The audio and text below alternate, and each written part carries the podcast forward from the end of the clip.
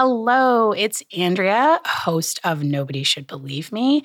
And today we are re airing the second episode of our very first season. So, if you are listening for the first time, welcome to the beginning chapters of our show. And if you have already heard this episode and are re listening, or if you just want to skip ahead, do stay tuned after the episode. I will be back from the future or the present, whichever you like, to tell you some backstory that I have not shared in detail before about how this podcast came into the world and how all of that almost didn't happen. So do tune in for that. And in the meantime, if you want even more from Nobody Should Believe Me, please subscribe on Patreon or on Apple. We've got lots of exclusive bonus content there, including the deep dive that I'm doing this month on the Justina Pelletier case with friend of the show, Dr. Bex, also known as Secret Florida Dr. Friend. That's a case I've gotten a lot of questions about for its similarities and differences from the Maya Kowalski case that we covered last season. So if you're interested in going down the rabbit hole with us on that, please do join us there. And I will be talking about that case on the main feed at some point also, subscribers are a very big part of how I keep this show going and how I keep it independent. But if monetary support is not an option for you, rating, reviewing, and sharing the show wherever you talk to friends also helps us a great deal. So without further ado, here is episode two. Before we begin, a quick warning that in this show we discuss child abuse and this content may be difficult for some listeners. If you or anyone you know is a victim or survivor of medical child abuse, please go to munchausensupport.com to connect with professionals who can help. 33 year old Hope Ybarra wants to find a peaceful place to die. Hope's battle with brain, lung, and bone cancer leaves her frail and weak. She has three children. Her youngest is herself fighting a terminal case of cystic fibrosis. People believe their eyes that's something that actually is so central to this whole issue and to people that experience this is that we do believe the people that we love when they're telling us something. How could a mother purposely hurt her own child? Hope Ybarra subjected her baby to unnecessary surgeries, even poisoning her. I'm Andrea Dunlop, and this is Nobody Should Believe Me. As I mentioned in the previous episode, there is still a lot about my sister's story that I don't know, and many things that I will probably never know. It really messes with your sense of reality in a way where you are then going back through entire decades of your life trying to piece it together with what you now know to be true and trying to reconcile that with your experiences as you remember them. If you are just joining us, please go back and listen to episode one. In that episode, we covered a lot about Hope's early life that led her to this point, and also what this has to do with my life and my journey. I spoke to former investigative journalist Deanna Boyd about the moment when Hope Ybarra's behavior really escalated. Hope basically had told family that she had been battling cancer off and on three different times. Started with bone cancer, later moved to her lungs and her brains, uh, caused her to lose her hearing. She had to have a cochlear implant. Um, and then ultimately, the third cancer, when it had returned to her brain, had basically said it was inoperable and that it was going to be terminal and this was it and she she shared that with family she shared that with friends she shared it with the world. She had all these different blogs where she talked about what it was like to be dying and all these experiences she was trying to have these bucket list items she was trying to do prior to that time. And you just would read these and think oh what a brave woman what a great mom. And she's just living life to the fullest while she can and she's so brave and loving She's a very strong woman and she wants truly to, uh, to live, but unfortunately, the cancer seems to be stronger than she is at this point. It was a story that touched the hearts of North Texans. A woman on her deathbed, she and her family facing eviction. Texans poured out their sympathy and opened their wallets to help. Hope had convinced her family and her entire community that she was facing cancer. Her sister, Robin Putcher, remembers how brave Hope always seemed throughout this process. Everybody who met her was astounded at what she had been through and how she maintained her faith and her composure and her ability to carry on with life with a um, a zest for it. You know, she was just really prepared for whatever life threw at her. She never appeared to be overwhelmed by it. She would talk about it freely. You know, everything that happened to her it was just another phase for her. Like, this is just something I'm going through. This is just life. I'm going to keep chucking through it. And she always seemed to come out ahead. She lost her hair, but it was okay. Look at these great wigs I have, and look at these hats. And oh, I'm sick today, but that's okay. You know, we'll go to the zoo tomorrow. I mean, she's still so outgoing. All of these things that we went through, my sister had cancer multiple times. It was during this supposed bout with cancer that Hope told her family she'd become pregnant with twin girls. She also told her family that she lost that pregnancy due to radiation treatments. She lost babies, she lost her hearing. All of these things seem, looking back, traumatic. But going through all of those motions, they did not feel traumatic. They felt like life. So, what did it feel like for you when Hope told you that she was diagnosed with cancer? I was still in high school, so I didn't have much experience with that. And she was never afraid, so I was never afraid. You know, and at that point, did you believe her? Yeah, our whole family did. There was no reason not to believe her. There wasn't anything that said, well, how'd she get cancer? Why'd she get cancer? We never questioned it because there was no reason to. Hope had never even, you know, at this point, stolen an extra piece of pizza and blamed it on the dog. Like she was so trustworthy and so dependable, you know, in her everyday life. She worked, she took care of her kids. You could rely on her. Why would we not rely on her to tell us the truth about that? She shaved her eyebrows. Looking back at a picture, she still had eyelashes. How can somebody who lost all of her hair still have eyelashes? But you don't think like that back then. Hope's baby brother, Nick Putcher, shared with me what this time was like for him. The first time that she had cancer, it was shocking. There's always been something small, but this is a big deal. Like, this is life altering.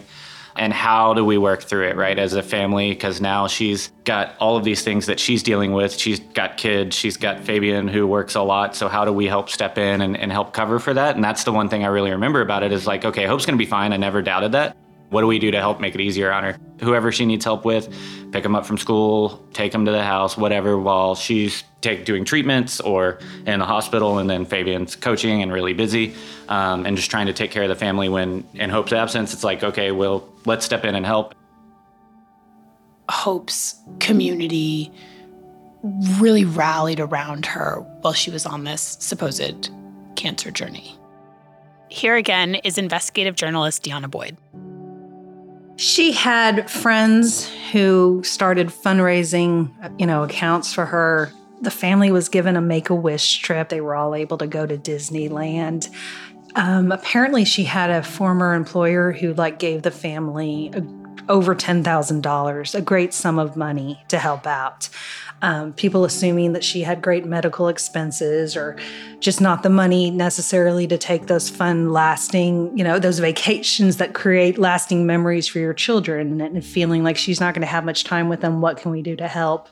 There were, um, remission parties. She went skydiving, saying that was also on her bucket list and something that she always wanted to do. So she was constantly being given gifts and money. Yeah, she definitely got a lot of financial support, emotional support um, from friends, from family, from strangers. We threw some of the most amazing, like, hey, she's better parties that I've, that some of the most fun times I've ever had um, because Hope's here. She's going to be with us the family's here, everyone's getting together, all the friends, people that we, you know, have been kind of experiencing some of this with us uh, through specifically, obviously, the first two times that it had come around. Uh, we had a big party at my parents' house, which was my dad's dream house. I will never forget. She jumped out of an airplane and landed in the backyard, soaring in, and and it was this amazing thing, right? She's like, "I'm better. I'm gonna jump out of an airplane." It's like that's not what people who have had cancer do, but here she is jumping right out into the yard. And then we threw this big party, and it was Hope that we used to. Her hair was a little bit shorter, but I mean, she was just what we had always known, right? She's Hope. She's happy. She's spunky. She's having fun. She's being goofy. She's the center of the attention. She's center of the party, which is expected, right? Because that was the objective was to celebrate her being around. It was just a big deal because everyone was with the story. Everyone was following um, Hope had a blog that people could go read online and follow the story. It's like, what doesn't matter anymore? The whole story doesn't matter because here we are now. We're going to move forward. The whole family is moving forward. Life is going on, and it's not something that we have to revisit until we did. Third time was the hard one. She's going through this again. Um, and I remember she brought us all to her house. The kids were there, um, and she brings us all into a room. I remember I think it was harder for her to tell us this time because this is the time where, through telling us, she also was telling us, I'm not going to fight it this time. It ch- totally changed the whole perspective for me it's like why not? Like why are you being so selfish? You've got kids you've got a family like why are you choosing not to do this? And she's like well it's just it's too much it's hard it's a lot of burden on the family it's a lot of burden on you guys. It's not going away it keeps coming back so what do we do? And she's like i'm just i'm done fighting it. That's when it was it was real. Like everything finally is like sucked all the life out of it and it's like this is no longer the same feeling it's not the same life it's not we're not going to have her around anymore her father, Paul Putcher. Christmas of 2008, which was her last Christmas. So we had Robin and her kids. Uh, we had the whole family for Hope's last Christmas. And it wasn't until that day that I accepted the fact that she was dying. Eight and a half years of this, I never accepted that. I never. She's not dying. She's not. She's not going to die. That Christmas day, I remember, you know, going out behind the barn and hollering and screaming at God. And how about Fabian and Hope needing to talk to their three children about this? She had written letters to each of her children, kind of goodbye letters, um, including to the youngest, um, talking about how she wished she could carry the burden that the little girl had to carry for her and you know how proud she is of her and that when the little girl goes to heaven mama will be waiting there and she'll reserve a garden of butterflies for you. She meant when you come and join me soon. So she had convinced everyone that not only is she dying but her daughter is dying too. And it was just a matter of time. What Deanna is referring to here is that Hope had convinced everyone that her daughter had a particularly aggressive form of cystic fibrosis. Again, here's Nick. When we figured out, I believe she was three, and we had been going through pretty consistently a battle with cystic fibrosis, which is a buildup of fluid in the lungs, makes it really hard for kids to breathe. Typically, from my understanding, which was all from research now 15 years ago, what I was told then is they don't generally live past 10, 12, 15 years old. Um, if you can make it to 20, it's, it's incredible. When you're as young as she was, is it involves a lot of time in the hospital and oxygen, assistance with eating. Through the first around three years of her youngest daughter's life, we spent roughly 50% of it in the hospital. Um, we celebrated two Christmases in the hospital. And I remember it was a joy when she got to come home, but you just felt more comfortable, like things were going to be better when um, she was in the hospital. And so we just kind of got used to it. Uh, the youngest daughter had uh, port put in. So there's physical and obviously mental scars that come from that. It was a big part of the beginning of her life. In addition to the constant treatment that Hope's youngest daughter was receiving for her alleged cystic fibrosis, she also suffered several life threatening episodes of anemia. You know, the investigator would later talk to the doctor who said her levels were just up one week down the next week and it didn't make sense because she wasn't bleeding internally and that would be the only thing that would cause that. My understanding is CF patients have problems with iron deficiencies. And so I can only imagine that she knew that. And then when she saw this opportunity, ooh, I can give her now issues with anemia, that she took it. But the extreme, the doctors were saying that severe of anemia would not be seen even in the most severe cystic fibrosis cases. The only way that she could have lost that blood is if somebody was intentionally taking it out. During this period of her life, Hope had been working as the lead chemist in several high profile positions, including one at a food manufacturer and one at a pharmaceutical company. I ended up talking to her former employer at the lab that she worked at. I was like, when did you get suspicious that something was not right? And he told me that, you know, um, some of the things that she discussed just didn't seem up to the level of understanding of chemistry or science as somebody at her level should have had. And just to clarify, she had told her employer that she had a PhD. Is that right? Yes, correct. He mentioned that at some point she'd gotten into a conversation, I think, with his girlfriend, and she, the girlfriend, was asking, "Well, what was your dissertation on?" And he just saw this evasiveness, like clearly she did not want to discuss this topic, and so he just started getting suspicious there. Um, and at that point, had asked someone to pull her resume. And when they went to look at the file, there were actually two different resumes in there with some conflicting dates on when she supposedly got her PhD. Adding to that was at some point, there was a supervisor at the lab who had come back a day early from vacation. And she walked into the lab and she noticed that there were some petri dishes of pathogens. And they were from a lab that this company no longer received pathogens from. So it stood out to her. And when she came back the next day, they were gone. And so they went back and they had surveillance videos and they looked at these surveillance videos and they see Hope come in with a big bag and apparently take these petri dishes of pathogens. On top of that, the supervisor who pointed out, who was the one who saw these pathogens and kind of raised the, the red flag, she ended up getting very sick, as well did an, as another employee. One of the employees who got sick had just drank some water from a bottle. Um, I believe it was a supervisor who had talked on the phone and ended up getting some crazy rash on her face. So they tested both the water and the phone, and there was basically the same pathogens as had been in this incubator. So they were suspicious that Hope had purposely poisoned or exposed these employees to these pathogens. And while he couldn't prove that she had done that, he was able to prove that she had never gotten her doctorate in chemistry, that that was a lie. She had applied for the program, but she had not been accepted.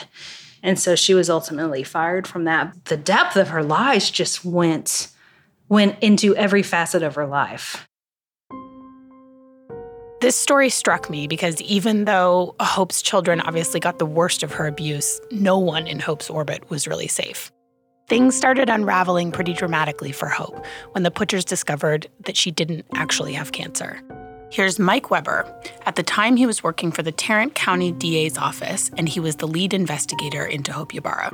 The doctor couldn't find any record of Hope's cancer, and Hope's mother asked Fabian Ybarra, Hope's husband, um, for access to their insurance files so she could find the records. And she went into the files and discovered that Hope did not have cancer. And she had a awareness of Munchausen by proxy. Uh, she then became concerned about the victim in this case and uh, made those concerns known to um, Dr. Schultz at Cook's Children's Hospital. At this point, the doctors were becoming concerned that Hope's cancer wasn't the only thing that she was lying about. So they asked Hope and Fabian to bring their youngest daughter into the hospital to redo her sweat test. This is a simple, non invasive test that's administered via a sensor on the child's skin to determine whether or not the child has cystic fibrosis. My real involvement didn't come until after they came back for the sweat test and after those sweat tests came back negative for cystic fibrosis because cystic fibrosis is a genetic disease. Uh, the doctors tell me you don't have it and then not have it. So the previous test had to be falsified. I interviewed Fabian Ybarra pretty early, and I think, like any dad, he tried to present himself as being more involved in his child's medical care than he actually was. I, I think any parent has guilt over not being involved or not seeing. So she took a cab to go take her to the hospital. I was going to meet her at the hospital, and so we all went there, and they they're doing the swab test, and I, it's just an easy sweat test and stuff like that. And so they were going to give the youngest one a swab test, a simple swab test. She was licking her thumb, and because you you have sweat and you have sweat everywhere, and she was rubbing it on where they did the test. And I know what I in my back. Wait a minute, is she doing what I think she's doing? What Fabian's getting at here is that even under scrutiny, Hope was still attempting to tamper with her daughter's test. This was also observed by the nurses in the room. At the time, Hope's family believed everything that she was telling them. It wasn't until many years later that they began to go back over their memories with forensic detail. Again, here's Robin. My mom started to dig for answers. What else is she lying about? We started to question everything we knew about Hope. Every little detail of her life that we could pick apart, we did. And my mom is like, What if she was lying about this? What if she was lying about that? And she goes, what if those babies were never real? And I remember the look on her face when she was mortified, starting to break apart the events that happened that, about that pregnancy. She goes, I was at the hospital, it was real. And then my dad asked her, But did you see them? And she goes, No, I didn't have to see them. And then that was whenever she just really started to think about how could somebody lie we had a lot of Hope stuff at the house because she came to my parents' house to die. Now my mom had access to her medical records. She started going through boxes. She couldn't find proof of her going to an OBGYN. I remember one of the first times she went to go see her, my mom went over there and asked her, Is this true? Did you ever have these grandchildren, my mourning grandchildren that weren't there? And my sister, of course, lied to her and said, No, they were real. All this was real she kind of held on to that. It took us probably a couple months we realized that the babies weren't true. And so then she asked her in a follow up, you know, visit with her, and my sister admitted that they were never real, that she had had some stomach pains. So she was in the hospital for stomach pains. They assumed, you know, ovarian cyst or something. But after that, she ended up having a hysterectomy, supposedly, you know, whether it's true or not. But she still says that that happened. We were still at the hospital for that event. Um, but, you know, down the road now, she says that that's what happened is she had a hysterectomy, not that she lost these babies. As the Putchers tried to piece together what was happening to them, Mike continued on his investigation. I asked Mike what it was like the first time he spoke to Hope Ybarra herself. Hope first lied, and I allowed her to lie to me. Provable lies that I had evidence about. I got a complete history, medical history, social history of her and all of her children. And she lied about her middle child and said her middle child had always been healthy. She had presented her middle child with cerebral palsy. And actually, when we did a forensic interview with the middle child, she talked about how uh, she had to use leg braces and the same leg braces, same mucus vest as the victim when she was younger. Then she told us she was currently a gymnast. You have this dichotomy. Uh, she told us she had a miracle recovery, and she told us when the victim was born. This is one of the cases where you have the transfer from an older child to a younger child. The younger child usually gets the brunt of the abuse. It's almost like they practice their craft on the older on the older child. So you think it's practice and then also that the younger the child is, the more vulnerable they are to this type of abuse. Correct. And we see a lot of premature births with this type of abuse. Um, this victim was born premature, and we'll never know. She'll never tell us. We'll never know if she did something to cause that premature birth because she was already committing this abuse against the middle child. That we know. And of course, she also had the Munchausen behavior on herself with the years long cancer hoax. Yes, she had presented her own cancer, which was a lie. And she had, I mean, she had gone through two remissions. She had had parties with the family the family was completely manipulated by her. It sounds like, in many ways, Hope's interview was run of the mill for child abuse offenders. It definitely wasn't run of the mill in what she told me. It's not often you have someone give you admissions about putting pathogens, at least into her daughter's sputum sample. But it was run of the mill in the fact that she first lied, and she then, when confronted with facts that proved she was lying, she made alternative statements and then made admissions and then never told the whole truth. That is every abusive head trauma interview I've ever had. That is every physical and sexual abuse interview I've ever had with children offenders. You rarely ever get the full story. And same thing with Hope. This surprised me when I first learned it, but it's not actually a crime to lie to a doctor about your child's health. So even though Hope's lies were prodigious, Mike had to focus on a crime that he had clear evidence of and which he could charge Hope with. How we ended up charging Hope is was a hospital visit where Hope brought the victim in and the victim was anemic and Hope demanded a IV iron treatment. From what I understand is not really a standard treatment because children are very allergic. Many children are allergic to this treatment. You know, Hope was demanding it. She said, the victim's already had this treatment in Dallas. It'll be fine. You, you can skip the protocol. She wanted the doctor to skip the protocol. The doctor refused to skip protocol. And thank God, because when they started the IV iron treatment, the victim went into anaphylactic shock. Absent medical intervention, that was a substantial risk of death for the victim. And that is how we ended up charging Hope, withdrawing blood from the victim, which caused anemia, which caused an IV iron treatment, which caused anaphylactic shock absent medical intervention, was a substantial risk of death. So you can see even how convoluted that indictment is and how, how much of a stretch it is to get there. So, child abuse laws are not designed with this kind of abuser in mind. And so it took a lot of work for Mike to put together this indictment. And they ended up being able to use three things against Hope the pathogens that she'd put into her child, the blood loss from the anemia that she'd caused, and the faked cystic fibrosis test. She still claims that her daughter had to get the feeding tube because she was choking on her milk. She still insists that was true. Though she later admitted to me that she also remembers pouring water in her daughter's formula so she wouldn't gain weight. She almost at times seemed to me like she couldn't tell the difference between the truth and the lie.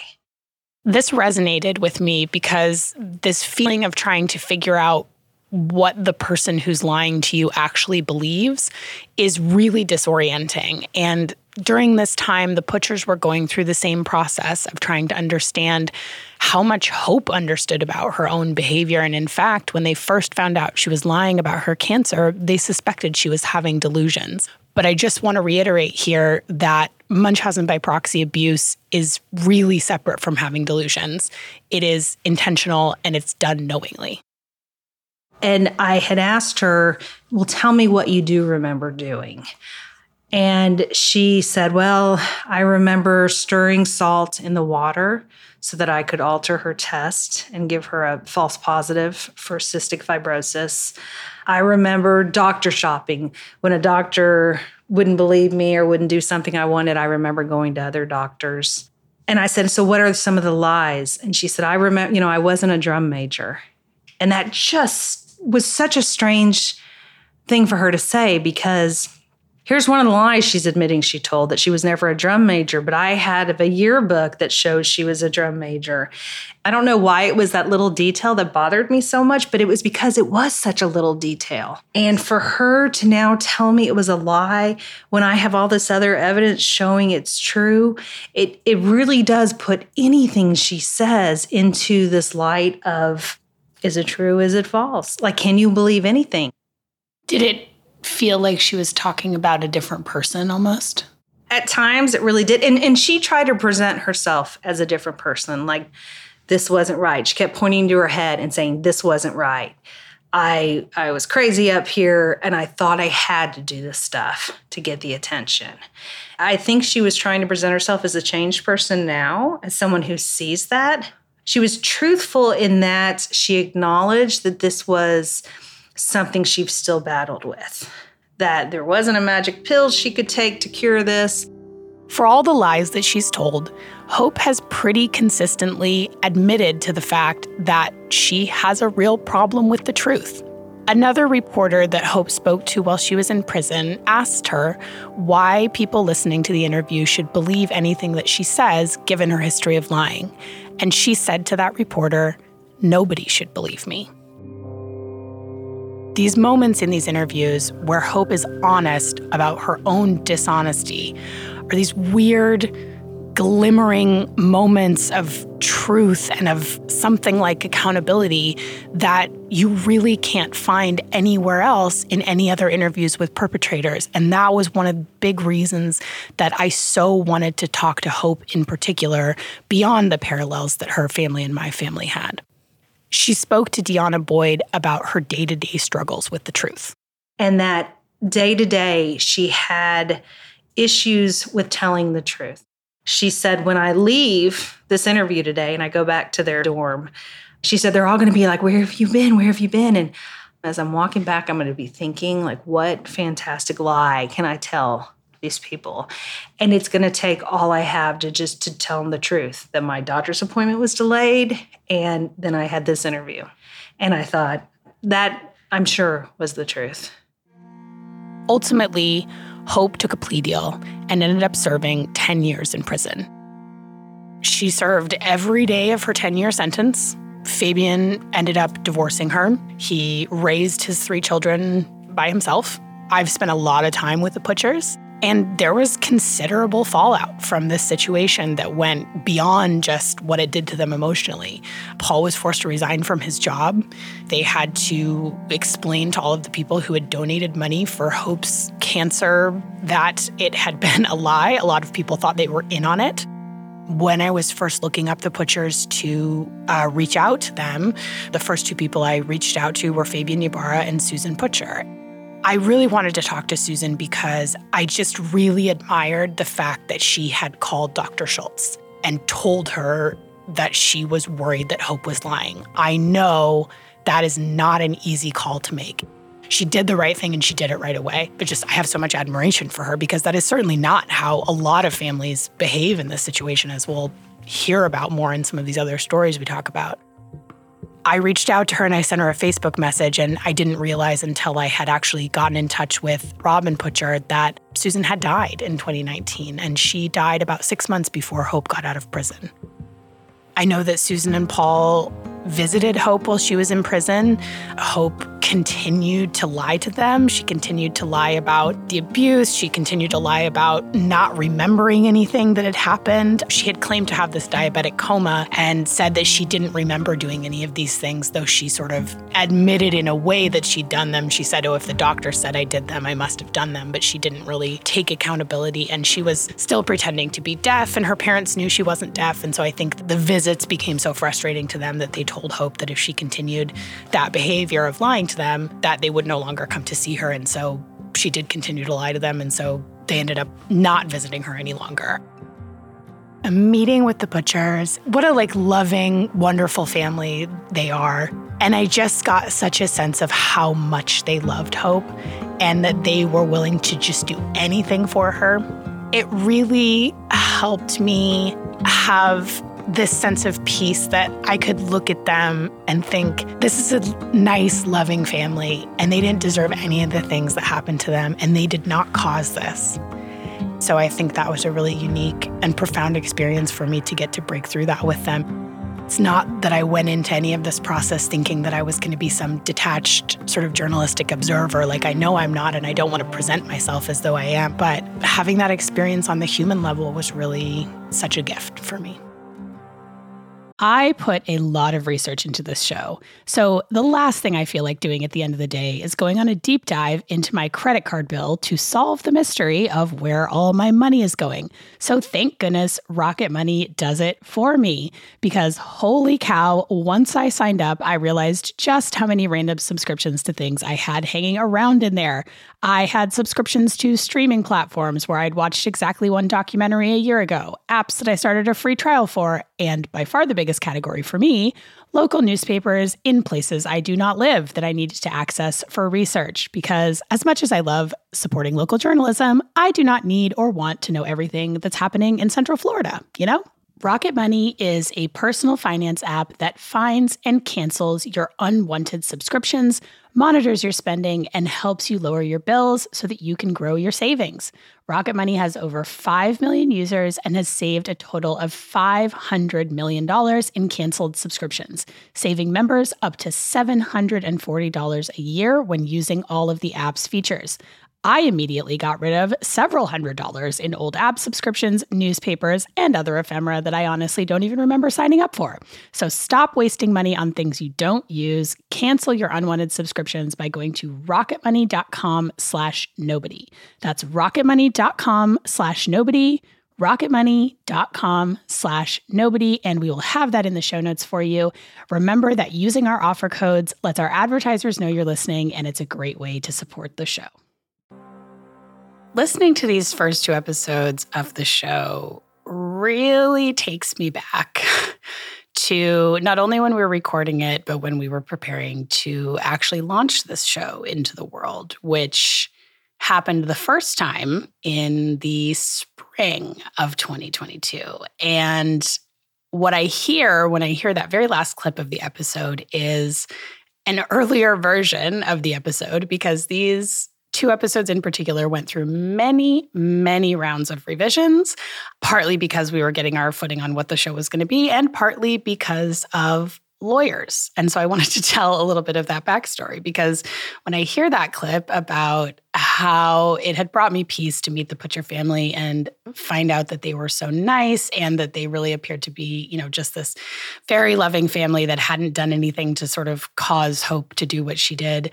What I'm not saying there is the reason that brought me peace was because I then could look at my own family in that same light and sort of hold us in that same space of, you know, we were a nice, loving family. That can be true and this can still happen. And I think that is sort of, you know, that is one of the big points of this season, right? Is that it could happen to anyone. It is the mom next door.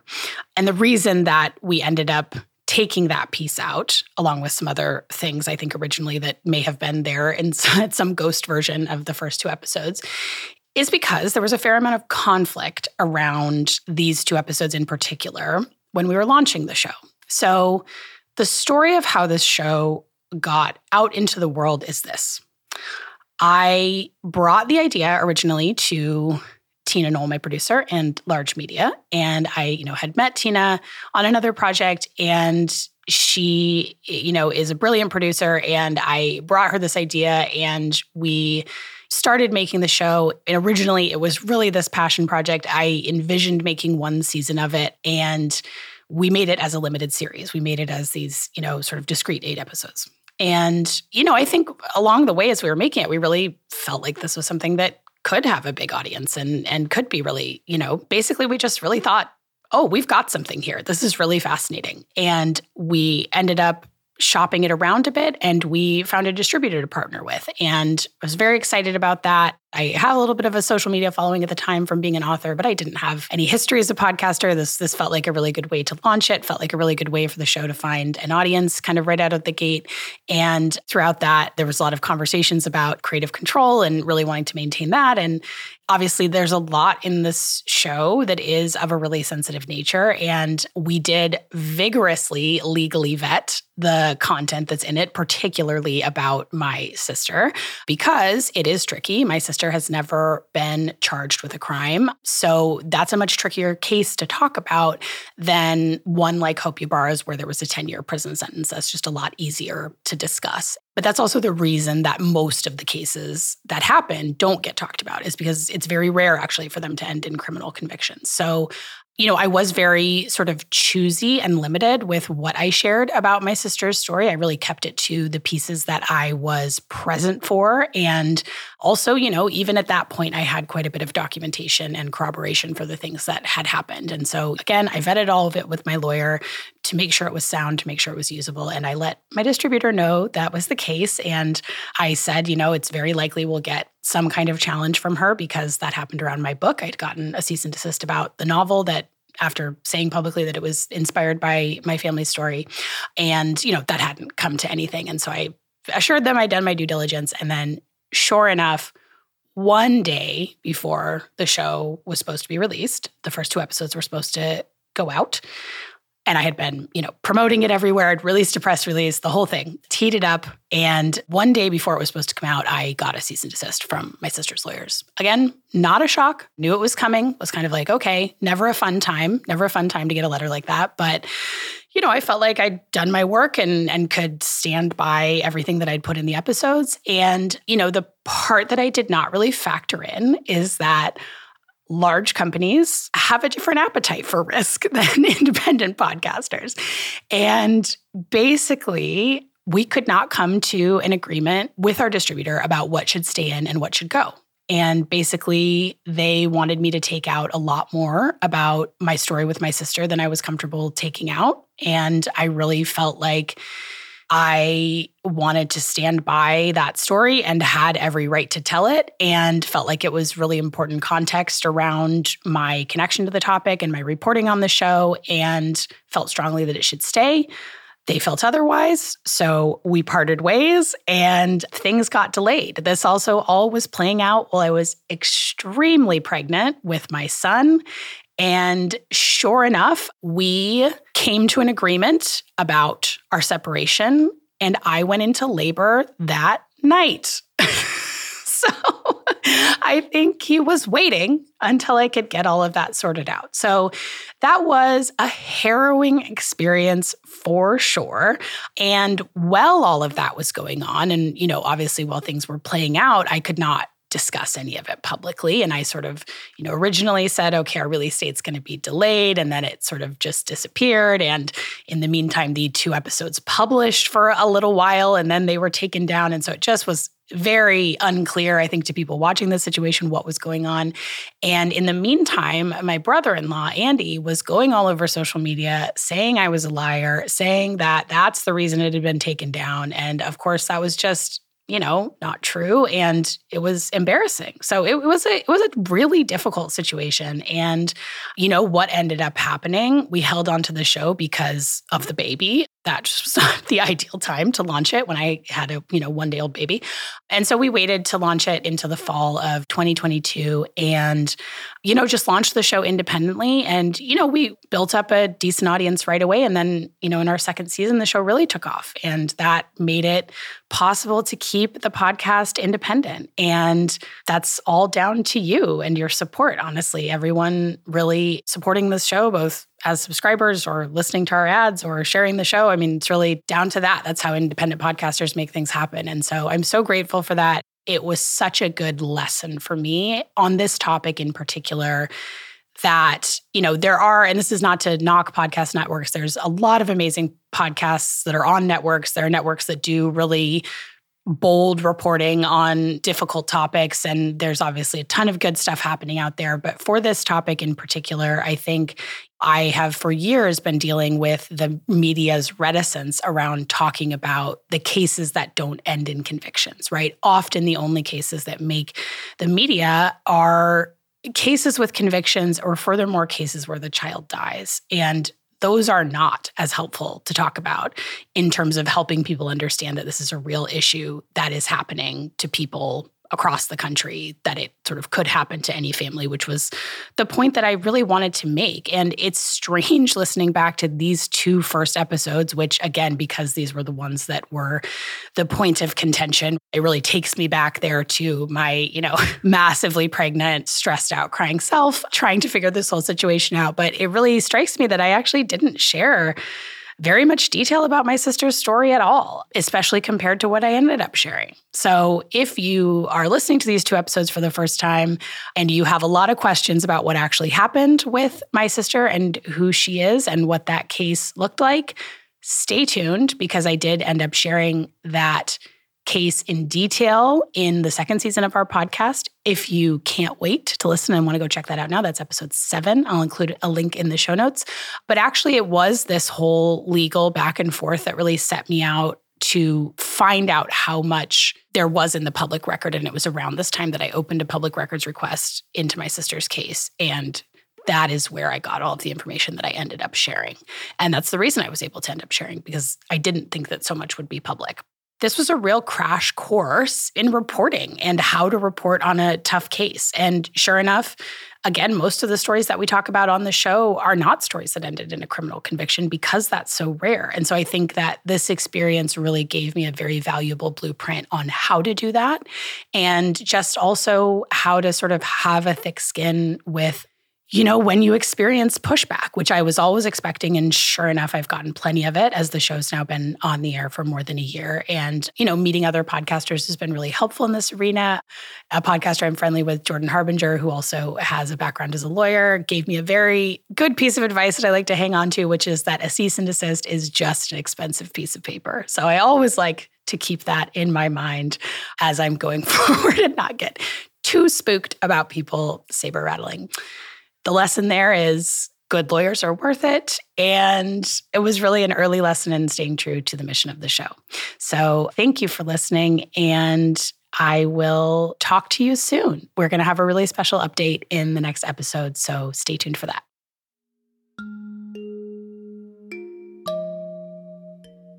On the next episode, we'll take a look at the system that caught Hope Ybarra and talk about why there seems to be such a high rate of this particular crime in Tarrant County, Texas. If you've been listening to this podcast and some of the details sound very familiar to you from your own life or someone that you know, please visit us at munchausensupport.com. We have resources there from some of the top experts in the country, and we can connect you with professionals who can help. If you are curious about this show and the topic of Munchausen by proxy, follow me on Instagram at Andrea Dunlop. If you would like to support the show, you can do so at patreon.com slash nobody should believe me. And if monetary support is not an option for you right now, you can also rate and review the podcast on Apple and share on your social media. Word of mouth is so important for podcasts, and we really appreciate it. Our lead producer is Tina Knoll. The show was edited by Lisa Gray with help from Wendy Nardi. Jeff Gall is our sound engineer. Additional scoring and music by Johnny Nicholson and Joel Shupak. Also, special thanks to Maria Paleologos, Joelle Knoll, and Katie Klein for project coordination. I'm your host and executive producer, Andrea Dunlop.